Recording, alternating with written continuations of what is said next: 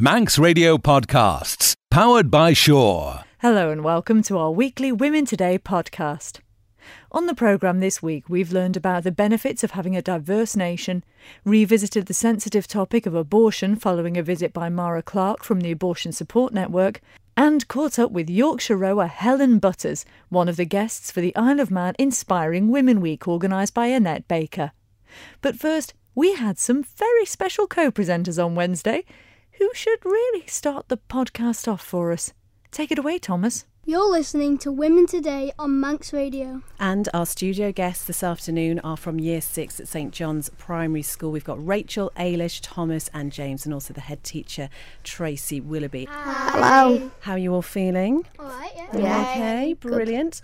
Um, now, you were all set some homework to coincide with Inspiring Women Week, which is happening all this week in the Isle of Man. And you had to tell us about the women that you look up to. And then you got the chance to come on to Women Today and see what happens around here at Manx Radio. Now, first of all, Rachel, how easy was it to do that homework?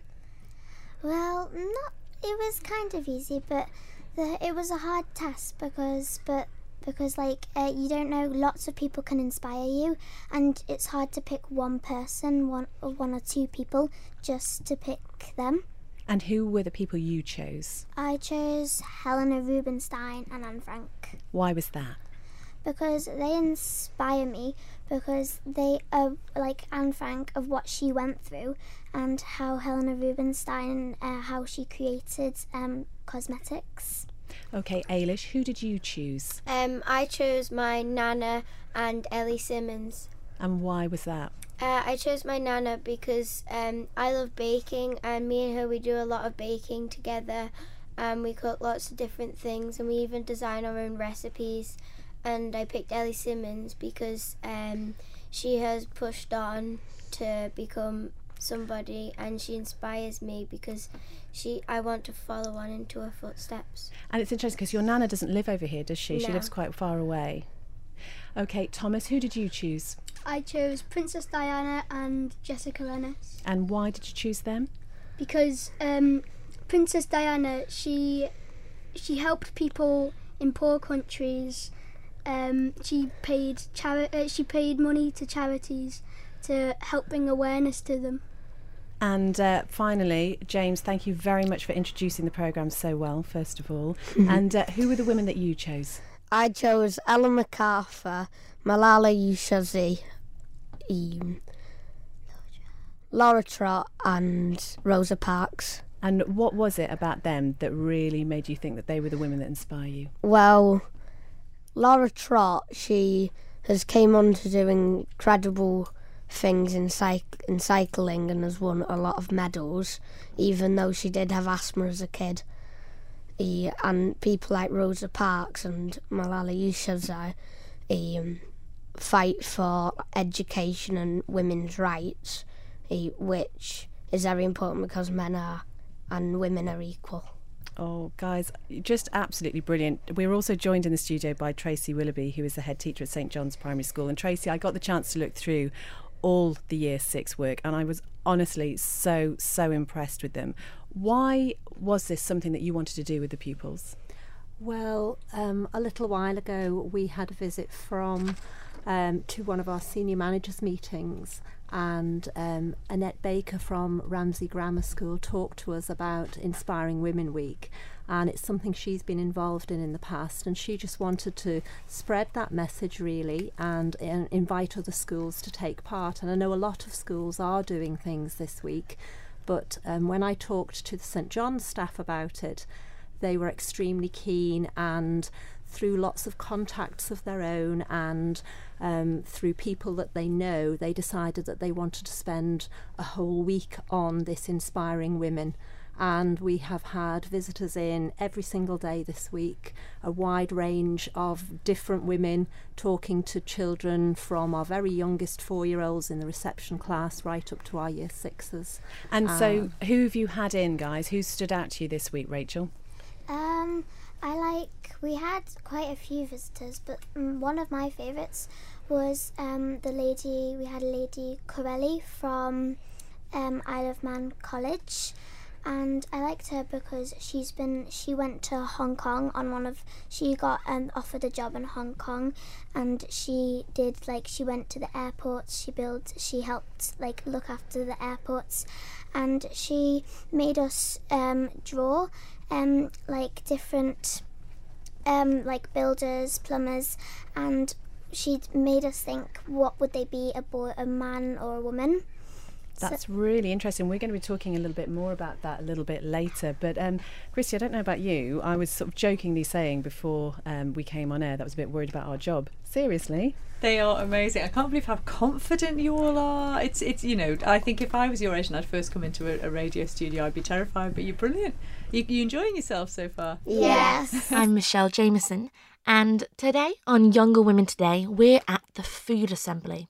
Now, this has recently opened um, last week on Wednesday at the Noa Bakehouse, and it's to get together to buy the best food available directly from local farmers and food makers.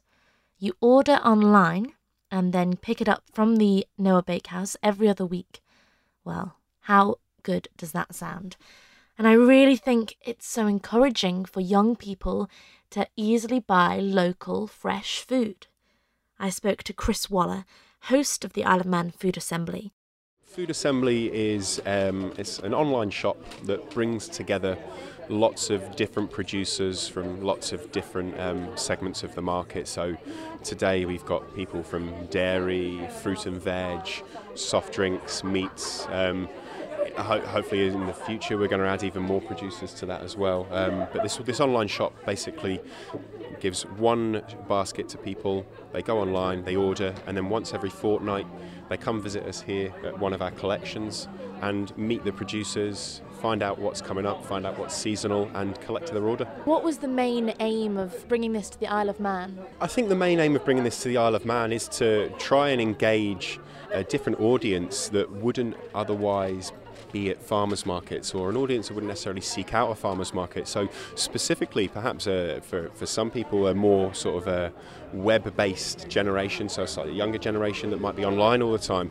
This is giving them access to great local produce direct from the producer that they might not have otherwise sought out or even otherwise had access to. As well as encouraging people to buy local, come here, get their ingredients for the for the fortnight. Really, is then the idea that they'll they'll cook with these, and you might encourage people to cook different recipes with the the stuff they buy. Absolutely. Um, one of the sort of the greatest parts of food assembly is the um, the element of collaboration that it can bring between producers. For example, here tonight, a really good example would be that um, Betty's Pies use Bryrad's veg. They use some. Uh, there's other producers that use, say, the eggs of one in the sort of the pastries of another. For us, for example, at the bakehouse here, we use Laxey Glen Mills flour in our bread. Our scrambled eggs for our toasts come from Close Lease. Um, a lot of our veg comes from Bryrad. We stock all the juices from a lot of our other suppliers. So, what we're hoping to see is not only that collaboration between the producers, but within the the offer online, we're going to be saying to people, okay, here's a suggestion for a recipe. Why don't you buy your eggs from this person, your meat from this person, your spices from this person? So you come to one assembly, collect one load of shopping, but be able to cook a meal from a range of different people across the island, which is really fantastic. Being an online concept, as you mentioned earlier, there's sort of an online generation. Do you think the food assembly could really encourage young people to shop local where they might not have already done? Definitely. I think um, there's definitely through its simplicity and ease of use, that side of it makes it very simple for anyone to click on, become a member, start purchasing. That will definitely encourage people. The real hope is that through um, through sort of the, the assemblies that run every week, through what we do here at the bakehouse and, and how sort of we piece our food together using as many local producers as possible. Hopefully, this is going to just get young people more excited about food in general, which, if that's local food, all the better. There really was such a buzz around the place when I went to do some interviews last week. And I had a little word with some producers and customers to see how they felt about it. I'm Tracy Ridgway and I run Close Lease Farm and we do eggs and rare breed pork. Amazing. And so this is the first food assembly that you're here for today. Tell me what you're bringing to the table. So I'm here with my eggs um, and talking about my pork as well, and um, meeting fantastic customers. Some old customers that have bought before, and some completely new. The public have placed their orders already prior to this evening, and then they've just come to collect off you today. Yeah, they come to collect and they order through the internet, but there's also products available as well for sale on the night. And what's the buzz like here tonight? It's been fantastic with great feedback um, and it can just grow. People really want local products that are good quality. Vicky from Betty Pies, and I make pies. That, that's it, really. That's a great title. I make pies. I'd like to have that title. we have steak and ale pie through to mac and cheese pie, and we try and use all the local producers. So we use Bryrad's veg, we have used the goat meat that's here tonight, and lamb, and all, yeah. So we try and use as much local produce as we can, make it into pies, and then mostly sell them at private events and parties. Okay. So it's been great being a part of the food assembly. And I presume it's quite beneficial for for your um, business because presumably you're you're baking to sell for the amount that you've been given orders for. Yeah, which is great because you know exactly what you're doing. So I knew that I had to make 120 pies for today. So yeah, it was good to have that number.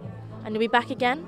Yeah, definitely. Oh, definitely. Well, anything Noa Bakehouse does is great, and they're so good for our community, and they just embrace everybody, which is a great thing. So, yeah, I think all of us are very happy to be here. I'm Jenny Devereaux, and with my husband Stephen, we run Starvey Farm. Now, Jenny, in front of me, I'm seeing lots of coloured chard. Is that right? It is, yeah, rainbow chard. And yeah. are we selling this this evening? We are indeed, along with herbs and um, various sort of uh, jams and marmalades and chutneys and things.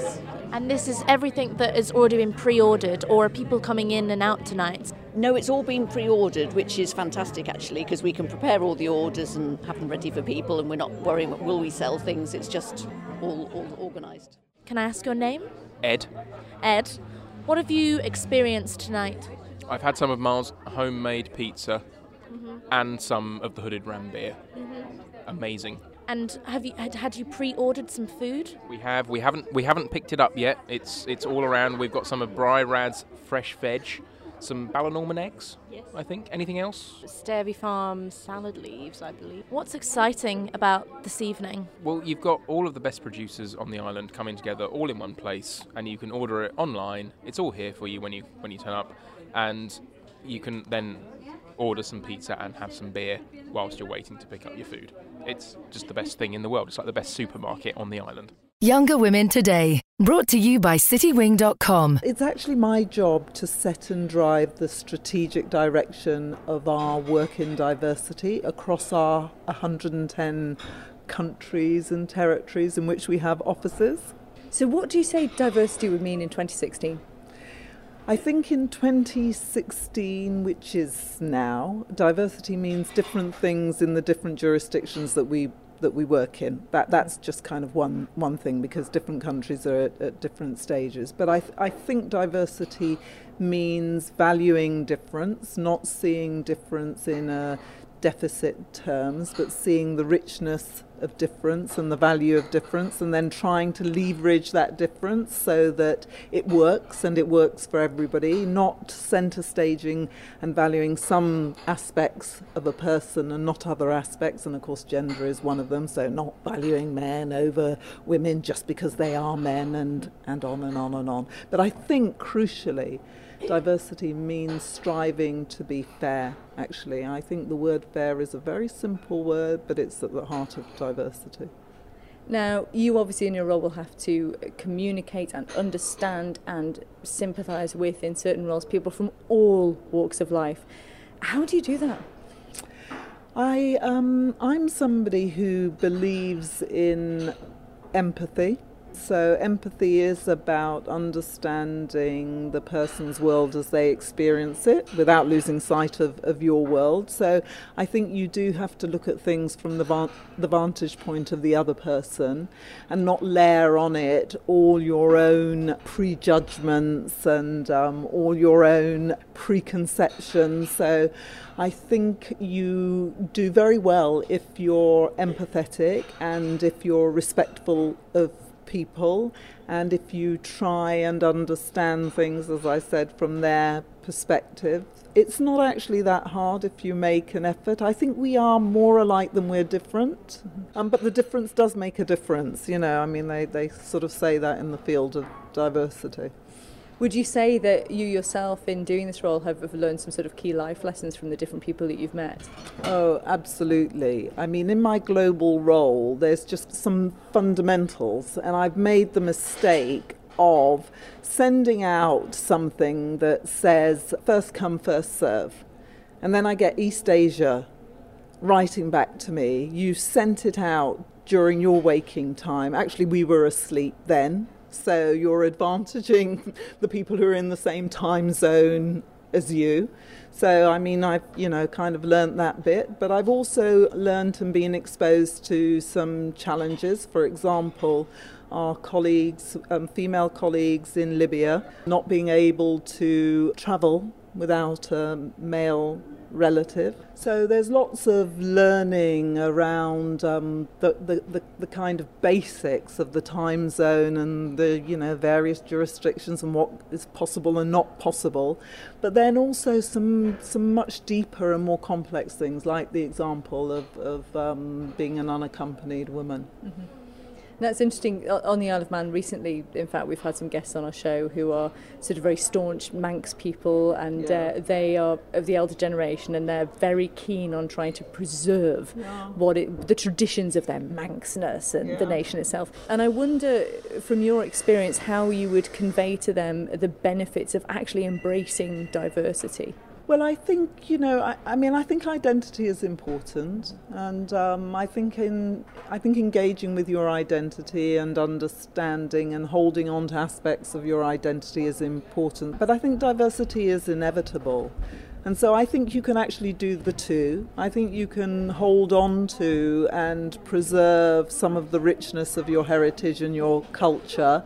But because diversity is inevitable, I think if you're completely wedded to that, what happens is actually you're not exposed to the richness that diversity can bring. So, what I would say, don't throw the baby out with the bath water.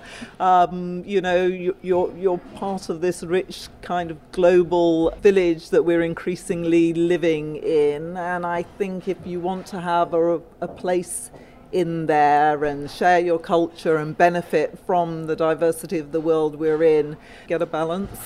Now, you yourself has actually have won some very uh, significant awards in your time. Uh, was it Career Woman of the Year or something? So, what would you, what advice would you give to young women who are wanting to get into business? Yeah, well, I think it depends what motivates you. I, I would say focus on intrinsic motivation rather than extrinsic motivation. Understand yourself.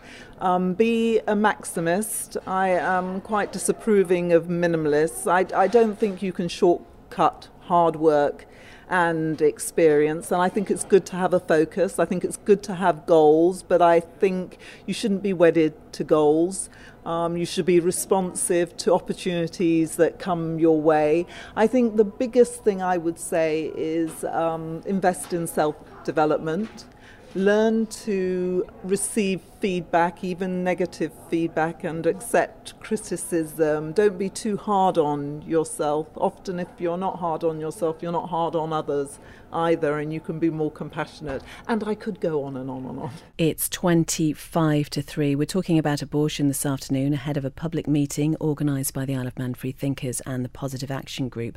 Our studio guest is the director of a UK charity. It's called the Abortion Support Network, Mara Clarke. Um, and Mara is going to be giving a presentation at tonight's meeting. The meeting is titled Abortion Funding, a Matter of Equal Rights and Justice. Namara, we heard from you at the start of the show that the charity has supported 13 women from the Isle of Man with funding for their abortion. Do we have any idea how many women, though, from the island go to the UK for abortions? We we know that the UK Department of Health has reported that 90 women have given Isle of Man addresses. Um, the last number, the the last year those numbers are available for was uh, 2014. The 2015 numbers will come out probably in May or June. Um, but uh, it's the same thing with the numbers of women traveling over from Northern Ireland and the Republic of Ireland. Uh, those numbers have been going down for the last few years. Um, part of that, again, is because of the availability of safe but illegal early medical abortion pills online. Um, but also, not everybody gives their home address. So if you have a friend or a family member who lives in England, uh, you might put down that address or even the address of the bed and breakfast you're staying at or the or the hotel. Um, so you know we we have no idea of knowing actually how many how many there are. And when it comes to the ages of the women that uh, you're looking out for, I wonder if there's a, a somewhat of a preconception that this is all very young girls who find themselves in this situation. Feckless, promiscuous teenagers, yes. Um, whenever somebody joins our helpline, um, those are the people who actually answer the calls and the texts and the emails. The two things that come back after their first shift are um, you know how you always say there's no typical client? I never believed you until I took the phone. Um, you know, our clients have ranged in age from 13 to 51. There have been uh, married women, unmarried women, uh, you know, one night stands, long term boyfriends. Um, uh, couples with wanted pregnancies with fatal fetal anomalies. Um, you know, again, if they're coming to us, they're not the typical person who needs an abortion because those people have a credit card and a passport, maybe a bank account, a job. You know, we hear from the people who, by definition of needing to call strangers in another country and ask for money, are marginalized uh, generally by poverty, but often with a number of other factors. So, in or escaping abusive relationships, pregnant as a result of rape, migrants, refugees, travelers, drug and alcohol addiction problems, uh, having several, several children, living in, living in rural areas. But um, now that I've depressed you all, the other thing that our helpline volunteers say at the end of their first shift is what surprises them is the laughter the fact that we talk to these women and they come to us in their time of need. Maybe they've tried to tell friends and been shot down, or feel they can't tell their friends, or they have told their friends and family, and together they've come up with a hundred whole euro or pound, uh, and then they contact us, and the relief is so great that they can call us, and we're not judging them you know, and we're not saying, well, why do you need this? And you have to prove yourself to us. And, you know, pregnancy and birth and pregnancy and not birth and all of these things it's just part of human condition. This is just part of life. And um, we were discussing in the break the fact that statistically one in three women in the uk will have a termination in her lifetime. So that means next time you're out to dinner with five friends look around the table. Um, and I don't see how those numbers are going to be any different on the Isle of Man because it's been proven there have been so many studies that have shown that restrictive abortion laws don't actually reduce the number of abortions. Um, a lot of the people who contact us say, I was completely pro life until. I was completely against abortion until. Until my husband died. Until uh, we both lost our jobs until our four year old was diagnosed with leukemia, and now is not the right time for us to be focusing on a baby, until my sister got raped, until my 14 year old got pregnant. I was completely against abortion until I needed an abortion. And also, we hear from women who believe that they are killing a baby and that they are going to burn in hell.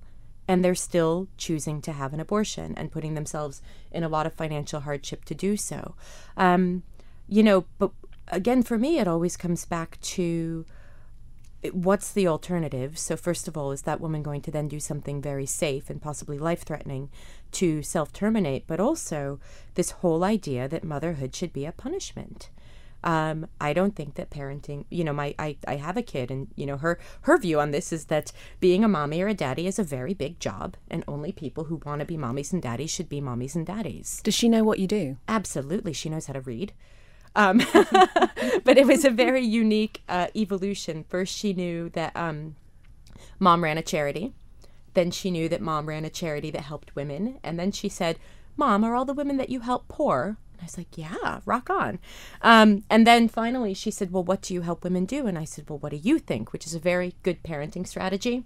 you know, what do you think? Let's see where you are at this. And she said, well, maybe you help them get jobs, or maybe you help them have a place to live, or maybe you help them have babies. And then I said, actually, we help women not have babies. And we had to talk about that. And that was her, that was her, that's where she came to it from, was that only people who want babies should have babies. How do you approach? I'm interested how you approach it when um, people who have quite strong religious beliefs talk to you. Is there a way of actually reasoning with them? Well, I have religious beliefs. There's this uh, there's this misnomer that being religious and being pro-choice are mutually exclusive, but there's actually a very large organization called Catholics for a Free Choice, and in the states, 99% of Catholic women have used birth control. So you know they're obviously willing to go off the menu on some things. Um, but again, I really try and meet people where they're at. So if you're one of those people who think that you would rather I die than have an abortion, then no, I have nothing to say to them because nothing I say is going to make any difference. It's like, okay, see you later. Um, but for everybody else, everybody who's either fully pro choice or what I like to call pro choice but, you know, I'm pro choice except when a woman's using it as birth control, which I'd like to meet one of those women, please. Um, and even if she is, what's the alternative? If you're saying she's too irresponsible to use birth control, but let's give her a baby because those don't take any work at all. Um, so for me, it's sort of like, where are you at? And let's see if I can wiggle you further down the road by giving you actual human lived experiences. Um, and, and let's just take it from there. How do you feel, Mara, about places like the Isle of Man then, where the law is restrictive? I think they're delusional. No offense. Um, you know, this idea that we're going to restrict abortion and then everybody's going to have all the babies and all the babies are going to be wanted and cared for. Um, you know, and for me, again, it's women with money have options and women without money don't and that's that's how i came to this work was reading an article and i was like oh there but for the grace of god and a credit card go i were i to have an unwanted pregnancy i was living in the states at the time I could I had a credit card, I had a job, I could borrow money if if I if I was in that situation, but my god, what if I didn't? What would I do? And and that's really what it what it comes down to for me is that these restrictions will only ever be punitive to the people in society who are already marginalized in other ways. So let's not add to their burden. Well, we keep talking about this public meeting. It's happening uh, this evening at the Manx Legion Club on Market Hill in Douglas. It starts at 7:30. It's free. It's open to all. You're giving a presentation. What do you want to achieve with that?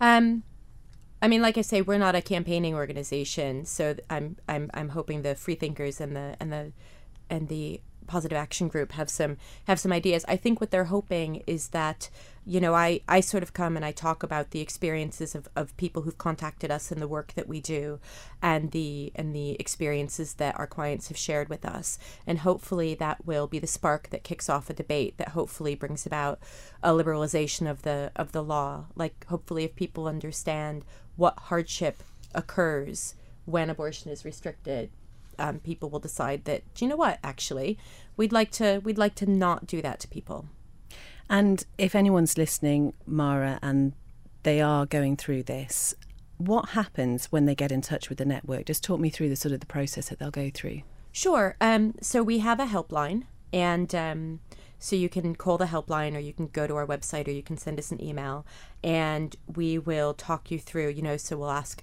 uh, how far along you are, um, if you know, because um, that impacts the price. The price doubles at 14 weeks and triples at 19 weeks. And fewer than 1.4% of all terminations in the UK are done after 20 weeks. But with our clients, it's 8% because they're delayed by trying to raise the money. So self fulfilling prophecy there. Um, you know, so we'll find out how far along they are. We'll tell them about the pricing. We'll tell them about clinics. We'll ask if they have travel documents. Um, We'll ask who else knows about the pregnancy. Uh, we'll ask how much money they have to put towards the cost of travel and finance, uh, travel and um, and the procedure, and then we'll talk about whether or not they're able to raise any more money, and then and then that's pretty much it. So okay, you have this much, and we will give the rest of the money to the clinic, and boom, you're done. And I'm guessing that from a psychological point of view, the idea of having people who are completely non judgmental, who are completely supportive, must really help. Because one of the things that struck me after we first talked about this um, last December was an email we got from a woman who um, found herself in this position. She had to go away for the abortion. She just felt completely drained by the whole experience. And that sense of having to hide it was one of the things that she found most difficult. Yeah, I think um, like I said, that's um, you know, sometimes people say, "Well, how do you how do you know the people who call you are telling the truth?" It's like because who would do this otherwise? And and also the crying, you know, um, the relief, the sheer relief that I've just talked to somebody and they've helped me. Um, I think I think that is that is something that, that, that we are able to do. But like I, you know, as I as I said, in there are places that they can go for non-judgmental information. But for instance, currently it's uh, it's Lent, and there's a group Forty Days for Life that's camped outside of some clinics, including the Marie Stopes Reproductive Choices in Dublin, where they don't do abortions, they just give information. And by law, in the Republic of Ireland, they have to give three options counseling. So the options being parenting, adoption, and abortion. Um, and they're still stood outside the clinic giving medical misinformation, hurling abuse, you know, graphic photographs. Um, so that's really difficult. At least with us, they can just call us on the phone and um, they don't have to run a gauntlet to get to us. Um, our studio guest this afternoon is the Heritage Site Manager from Cregneash, Helen Ashcroft. Um, Helen, I just wondered why you think it's so important to keep a place like Cregneash going. Um, well, what dis- what makes um, Cregneash distinct to other um, open air museums is it's an original village in its original location, and so I was recently at a meeting of open air museum managers in the UK at Beamish, and at the end of it, everybody said, you know, we talked about well, we're going to have another meeting. They're like, we really want to come to Cregneash. It's such an important place, and it's an important place for the history of the Isle of Man as well, and it's got you know real life stories of real people that lived there and and effectively, if de- it, development has been stalled, and uh, since we took it over as a museum, since Harry Kelly's cottage was donated, it's ensured the sort of survival of everything in its original context. How interested are people nowadays in how life was like that, t- oh, that yeah, time? Well, there are. There's, um, I mean, it's always changing. Like, there's a lot of people come up to Cregneash to um, to sort of like take a trip back up memory lane and think about how their grannies lived and things like that. And there is a lot of that still around, but there, it's also interesting to find out about people's lifestyles. And you know, our visitor numbers show that people are still interested and still engaging with those place with that place. And you know, it's such a beautiful place to visit, and there's a lot of biodiversity, and obviously there's farm animals and things. There's lots of reasons to keep coming back, really. Um, you mentioned Beamish, which is um, a fairly well-known working museum, which recreates how the people of the north of England lived and worked in the early 18th and 19th and 1900s. How would you say then, having been there, Cregneash compares? Obviously it's a lot bigger. It's kind of felt like a sort of theme park at Beamish. It's a, there's a lot of investment, and Craig Cregneash is a very different, a different sort of experience. But um, you can't you can't recreate that sense of integrity that you have at Craig Cregneash. I think that's really special. It feels like a special place when you go through it. It's in its original place. You can almost sense the the sort of spirit of the past when you're there. Um, they were talking on Talking Heads about some of the Manx National Heritage sites uh, a little bit earlier, and there was actually a text in to say um, from somebody who said that they'd been to Cregneash recently and they felt it was looking a little bit run down. What What's the story with the upkeep of it? I mean, how far can you go in making sure it looks as, as good as possible?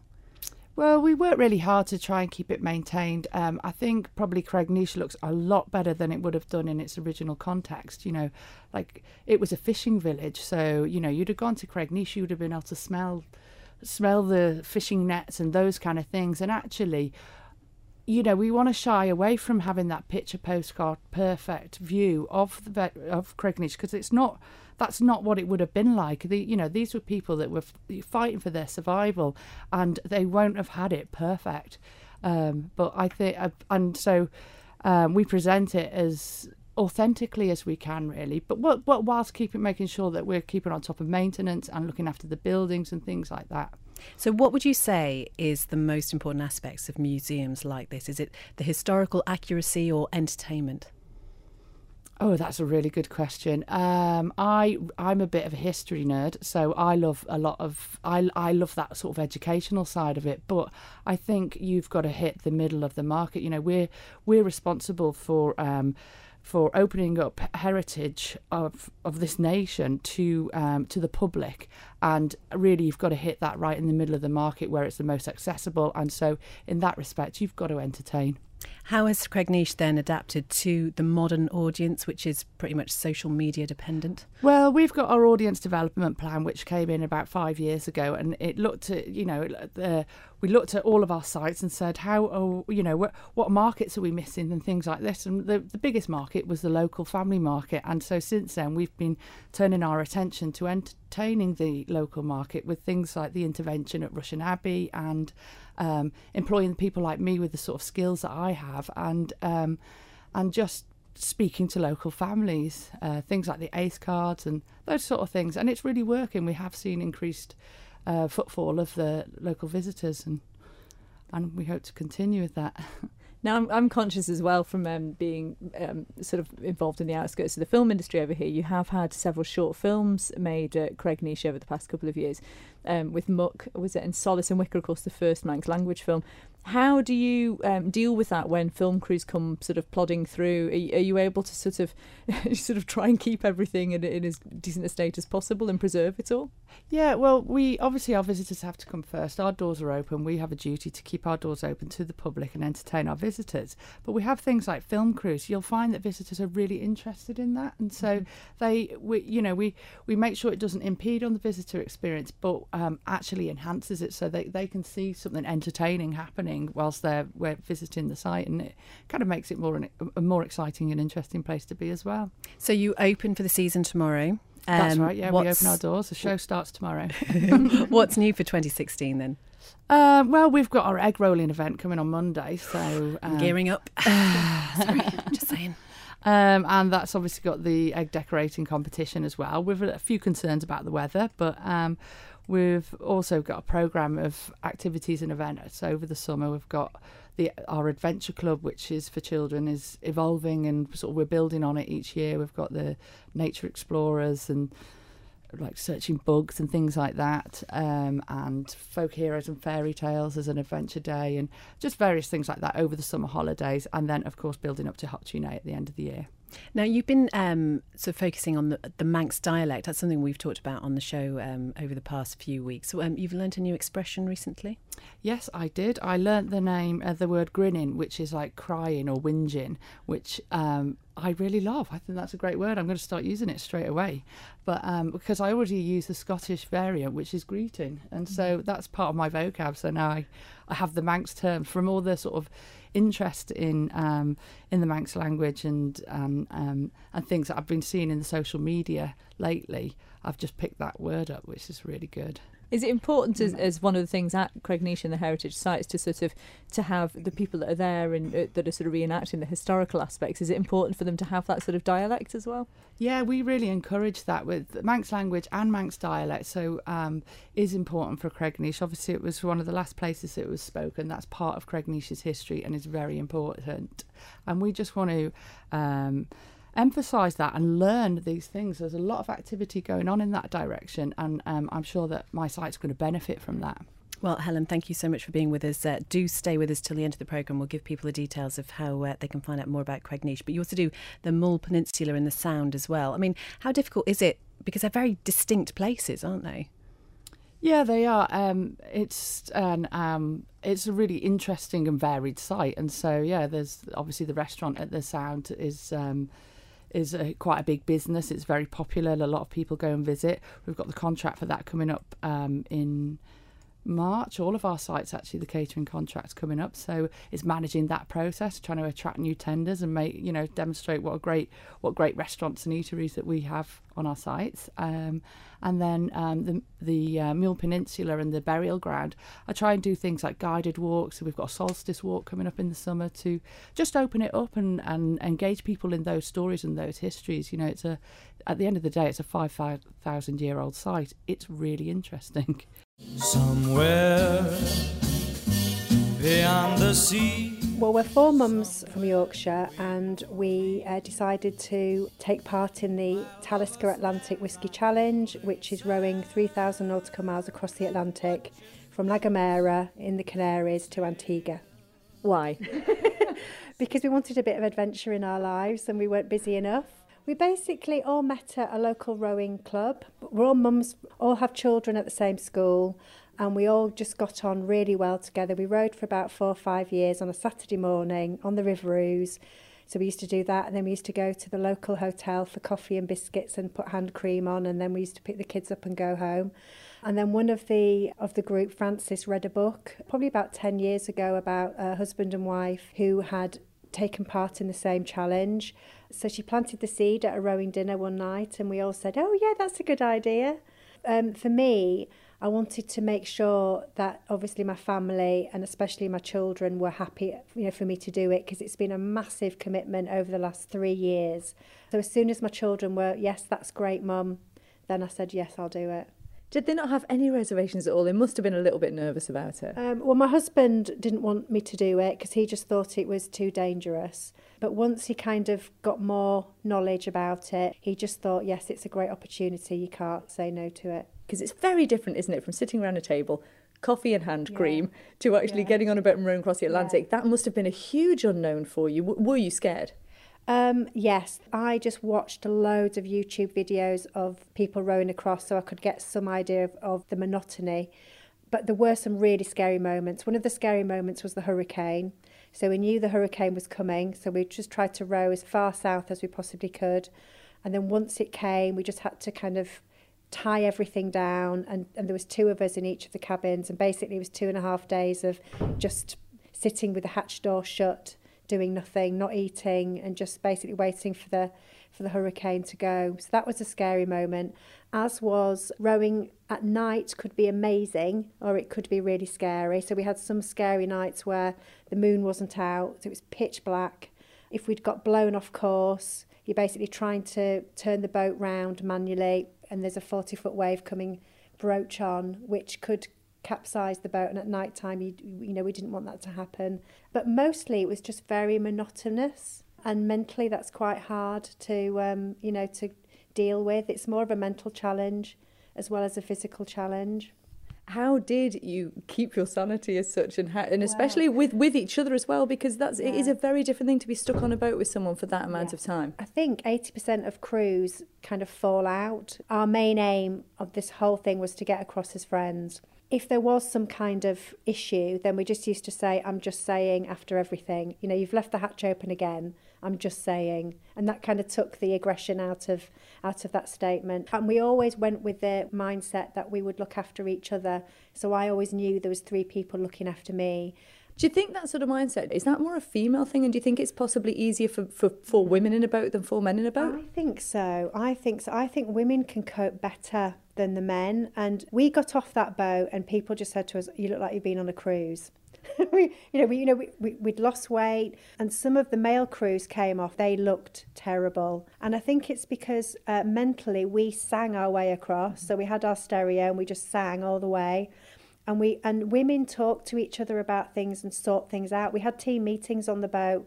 We'd we'd talk things through.